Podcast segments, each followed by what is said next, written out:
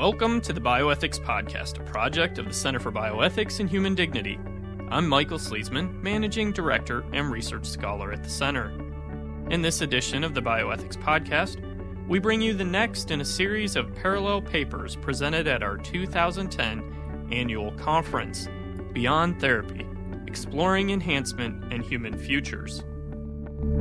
In this paper, Patrick T. Smith, MDiv, MA, PhD candidate, seeks to expand the end of life issues surrounding killing versus letting die by exploring issues of intentionality and the withholding and withdrawal of treatment.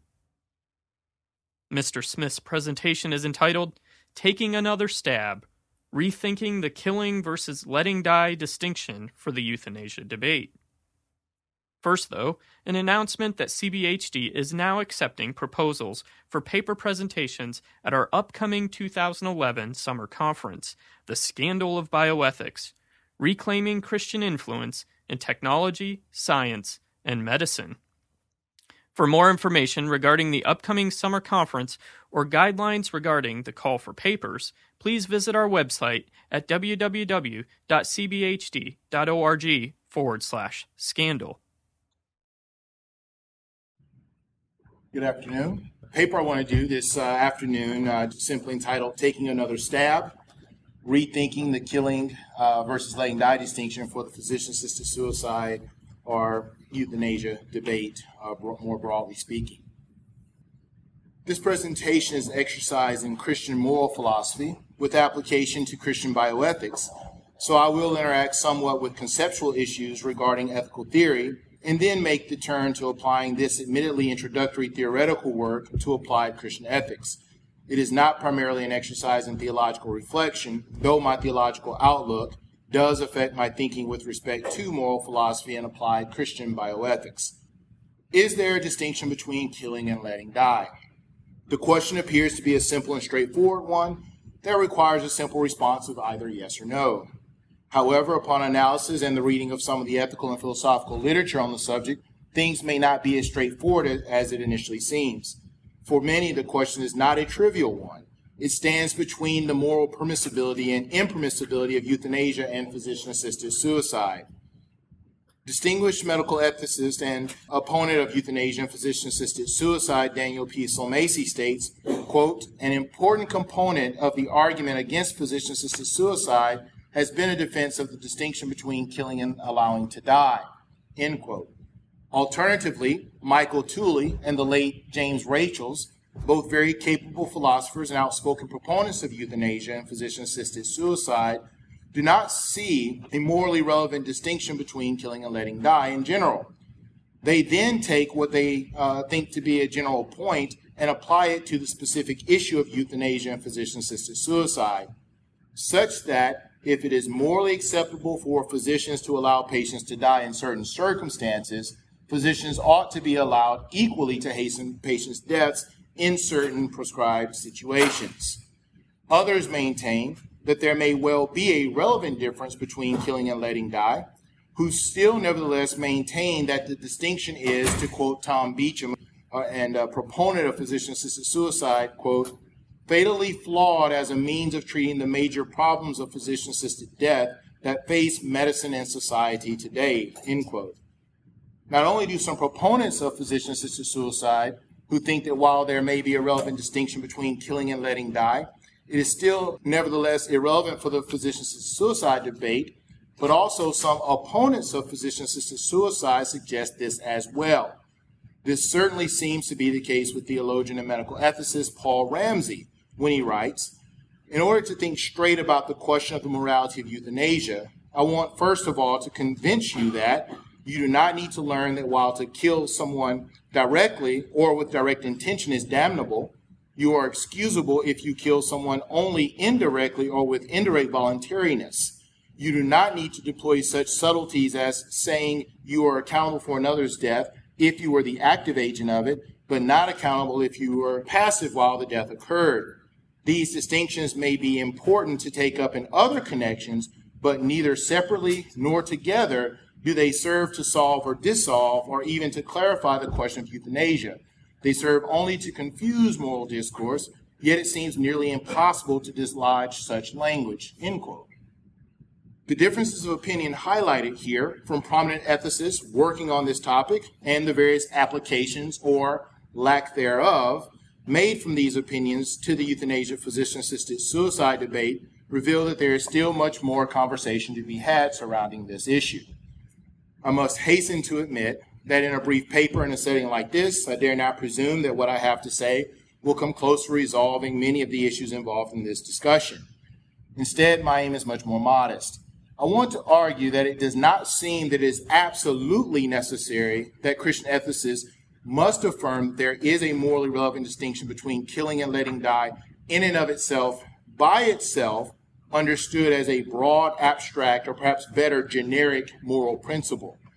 Now, this is not to say that there are no situations where killing and letting die are morally distinct, for in fact, there are many. This is especially true when it comes to the specific context of healthcare in treating imminently dying patients. These are the scenarios that most Christians often have in mind when thinking about this question. The problem is that the scenarios of terminally ill patients or the imminently dying that are discussed in the end of life biomedical ethical cases do not exhaust all the possible categories of situations in which the moral relevance or lack thereof of the killing letting die distinction is applied. This is why I want to say that the context and the details of the specific case in which the distinction is being considered gives insight into how we are to morally assess the actions of individuals in question or the given state of affairs. So let us return again to our opening question. Is there a moral distinction between killing and letting die? It is reasonable to think that those holding to a Christian anthropology and holding to the doctrine of the sanctity of life in some form or other would affirm, perhaps unequivocally, that there is. While I am a Christian and I do hold to a form of the sanctity of life doctrine, nevertheless, I think that in order for us to answer the question effectively, we need to ask more questions so that we are clear as to the assumptions underlying the question and the context in which it is being asked. G.E. Moore, noticed long ago in doing ethics, quote, the difficulties and disagreements of which his history is full are mainly due to a very simple cause, namely to the attempt to answer questions without first discovering precisely what question it is you which you desire to answer. End quote. I think he is correct in this regard. He goes on to say that philosophers, quote, are constantly endeavoring to prove that yes or no will answer questions to which neither answer is correct, owing to the fact that what they have before their minds is not one question, but several, to some of which the true answer is no, to others, yes. End quote. I think that when I read the literature on this topic, it seems to me this is what is happening. There are times and scenarios where I do not think that there is a relevant moral difference between killing and letting die. Most of us are by now acquainted with the well known and widely used examples given by James Rachels back in 1975 when he asked us to consider two scenarios one with Smith, one with Jones, who both stand to inherit a lot of money if their six year old cousins die. So they both decide to intentionally kill the cousins. Both wait until they are going to take a bath. Smith holds the child's head underwater, thereby killing him. Jones, in the second case, sees his cousin slip and hit his head and laying face down in the water. He was entering the bathtub. Jones watches his cousin drown to death. Rachel suggests, and I actually agree with him on, on this score, that both Jones and Smith's actions are morally reprehensible, albeit for different reasons perhaps, and each are morally blameworthy. Rachels then wants to move this insight to the euthanasia debate. Now, I think we can accept his assessment in the Smith Jones case, but are in, under no philosophical obligation to accept the application of his claim in the euthanasia debate for reasons I will attempt to spell out below. At other times, the cases seem to be so clear that there is a moral distinction that one would think it is odd that the question is even being asked. For example, if there is no moral distinction between killing and letting die, then it would seem that we would be just as morally blameworthy for sending poisoned food to starving children in another country, in other words, killing them, as we would by not sending any food to them at all and just kind of letting them die. And we'll be just as morally blameworthy in both cases. but this seems to stretch credulity, at least to me it does. It seems to me that the question, is there a moral distinction between killing and letting die, is an ill formed one. So, following Moore, I want to suggest that perhaps what we have before us is not one question, but several. Here I want to quickly highlight and briefly answer a few other questions that I hope will clarify my claim. Now, this section is necessarily a broad sketch of answers to the to these questions that I'm going to pose, and and they do require much more detailed and philosophical precision of argument and whatnot. But nevertheless, let's just kind of get to it here. The first question is: Killing always morally wrong? I do think the traditional biblical Christian ethic has always held to a strong prima facie or at first glance or straightforward pro- prohibition against killing human beings. I take it that murder is always morally wrong, whereas killing may not necessarily be. Some, for example, think that while tragic and certainly not ideal, there may be times in which one might use lethal force if no other reasonable alternatives are available to preserve one's life or someone else's. Another potential instance where killing may be morally justifiable is in the case of soldiers who are participating in a just war. Much more controversially are issues of capital punishment, say. Of course, there are some who would debate each of these, yet in my mind at least, two of these three examples are much less controversial, and I think fairly decent arguments can be marshaled in favor of them. So it is not clear that it is always wrong to kill human beings. It would be easier to answer the question, is there a moral distinction between killing and letting die, if it were the case that killing is always morally wrong and letting die always morally right. If this were the case, then we have clear and tidy categories into which the discussions fall. So if there is ever an instance of killing, we can prescribe it to the category of being morally wrong. If there's an instance of letting die, then we could put it in the category of being morally right or morally permissible, probably is better. This is simply not the case, however. Even if one held to an absolute prohibition against killing human beings for any reason whatsoever, we can still envision scenarios where letting someone die would, in the opinion of most, be tantamount to killing, as in the case with James, uh, Rachel's case with, with Jones, who allowed his young cousin to die. This is also true with respect to the healthcare context, too. As one distinguished Christian ethicist has correctly noted, quote, allowing a patient to die or letting a patient die are often considered to be morally different from killing. Correctly labeling an act as allowing to die does not tell us whether the act is morally justified.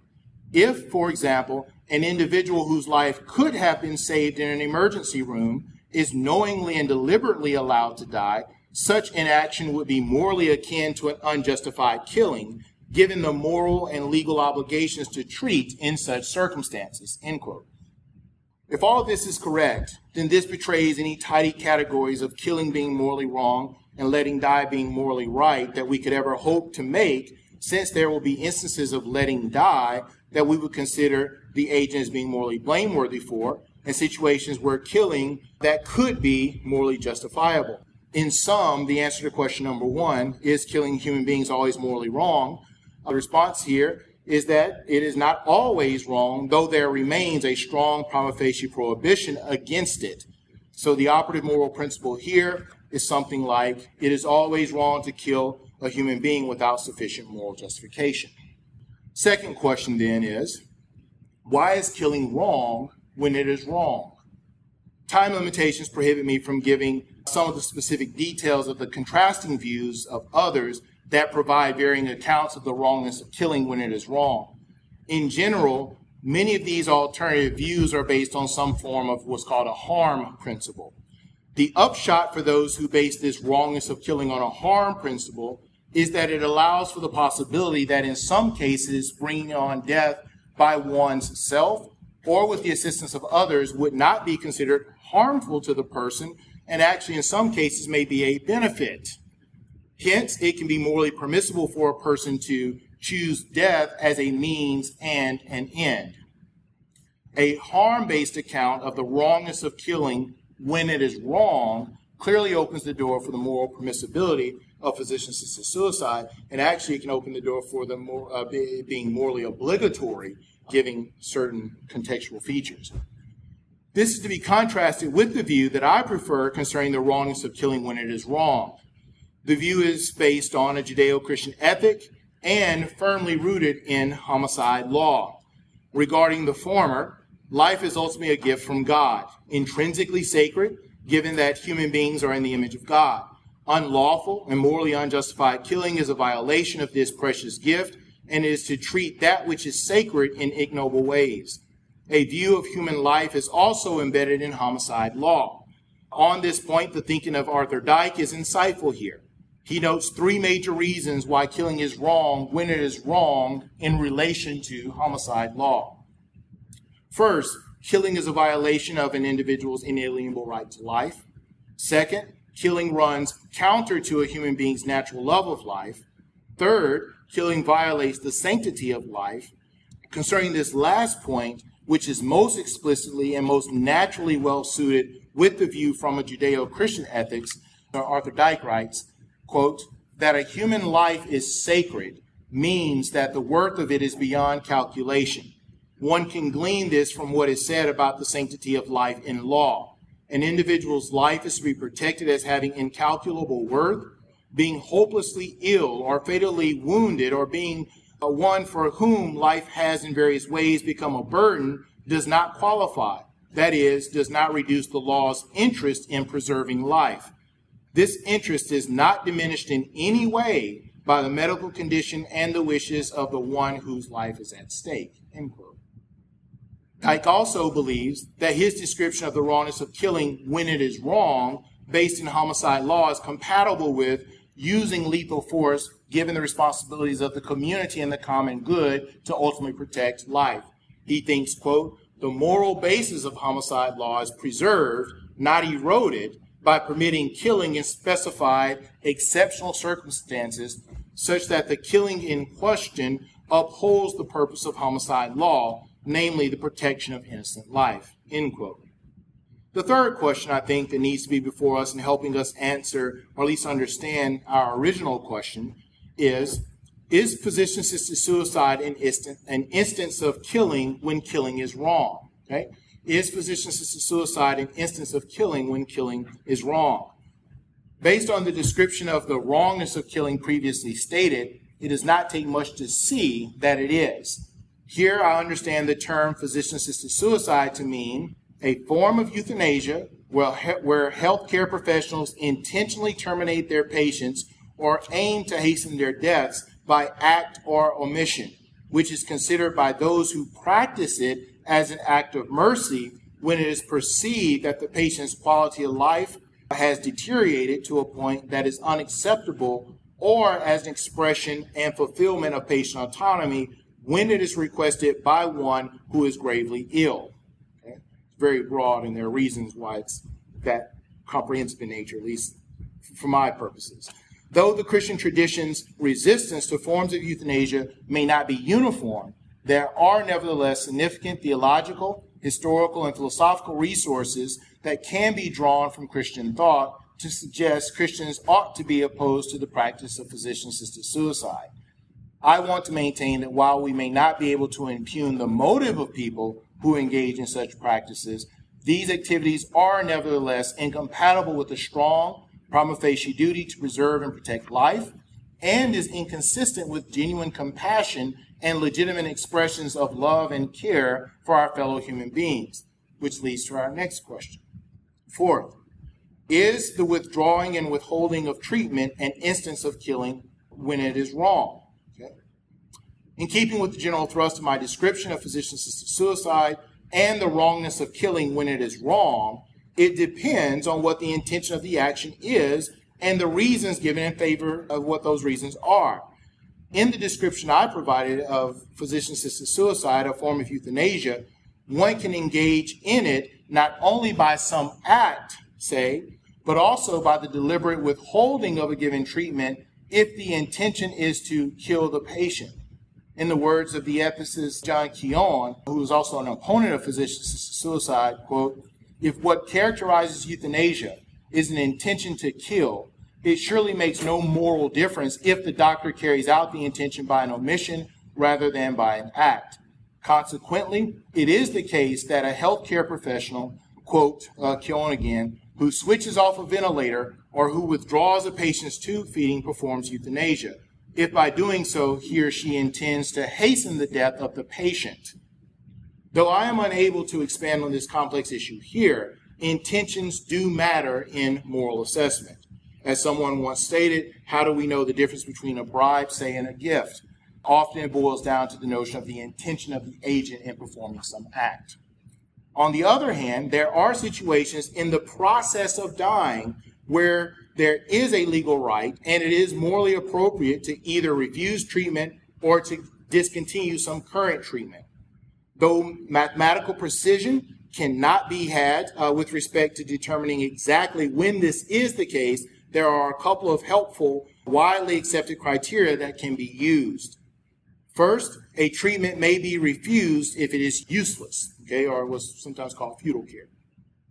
As Christian ethicist Gilbert Meilaender uh, has described this, quote, the criterion is especially important when a person is in the last stages of dying.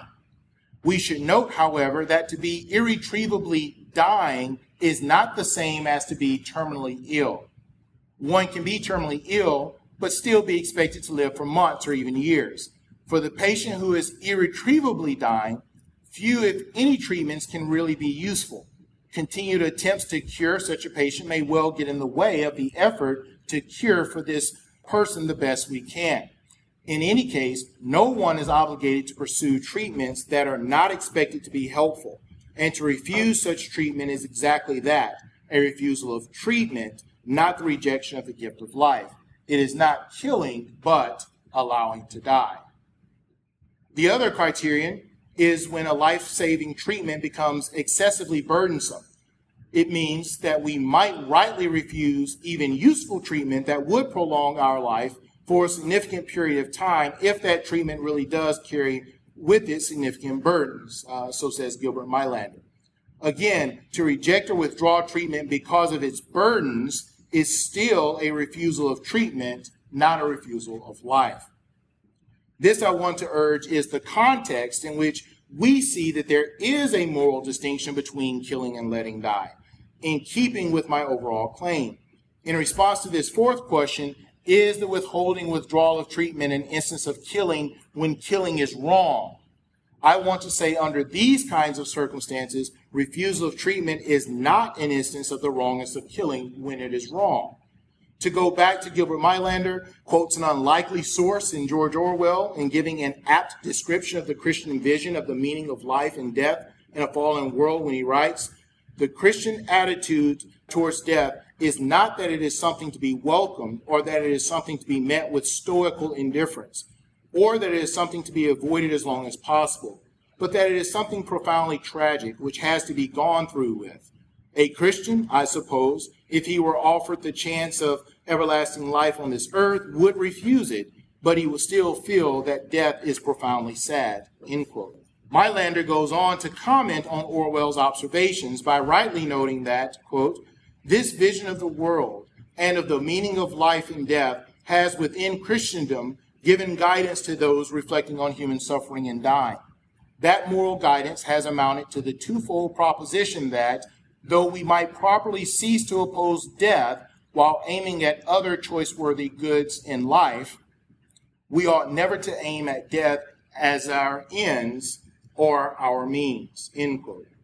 To be sure, we have a strong duty to protect and preserve life as it is a very good gift from God, and we are to be good stewards of it. It is also true that our human existence is not the greatest good on a Christian understanding of things. Christians must take care to avoid two extremes. On one hand, it must be kept in mind to respect life is not to embrace vitalism, which is an extreme view that claims human existence this side of the new heavens and new earth is an absolute good, and as such, it must be preserved at all costs, regardless of the condition of the patient or the person. There is a time to die. On the other hand, we ought not intentionally hasten nor assist others in doing so the death of human beings without sufficient moral justification. Comfort only care, which is always appropriate, stands between these two extremes of vitalism and euthanasia. Paul Ramsey provides an insightful description of this for us, and so I think it is appropriate to quote him at length when he writes, quote, When a doctor says there is nothing more to be done, he means in context, there is nothing more to be done to cure or to save this particular life, not nothing more to be done except to switch to inaction, passivity, omission, refraining. It is entirely misleading to call decisions to cease curative treatment negative euthanasia.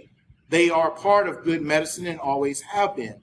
The cessation of curative treatment is followed immediately by an exceedingly active practice of medicine involving commissions of many sorts in caring for the dying. We choose rather to care for the still living dying. That is affirmative action on the highest order. One refrains, of course, from what is formerly the needed curative treatment, but that is promptly replaced by the now needed caring treatment. The latter policy is as active as the former. Both serve life, and neither chooses death as ends or means. End quote. So, by way of conclusion, I think our original question, is there a moral distinction between killing and letting die, cannot be effectively answered without a context in which it is placed.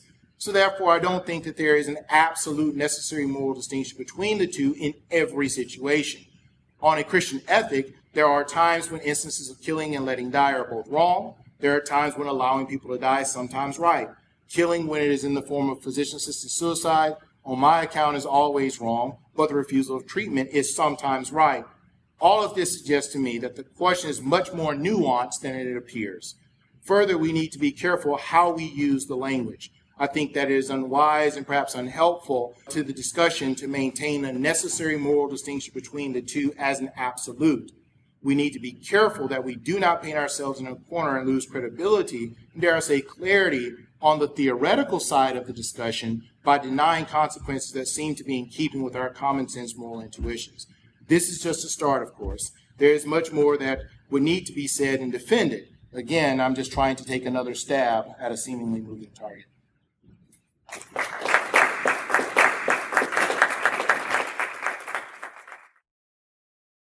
That was Taking Another Stab, rethinking the killing versus letting die distinction for the euthanasia debate by Patrick T. Smith, MDiv, MA, PhD candidate. Mr. Smith is Assistant Professor of Theology and Philosophy at Gordon Conwell Theological Seminary and Ethics Coordinator at Angela Hospice Care Center in Michigan. A print version of this abstract is available on our website at cbhd.org. The Bioethics Podcast is a project of the Center for Bioethics and Human Dignity. The Center for Bioethics and Human Dignity, exploring the nexus of biomedicine, biotechnology, and our common humanity.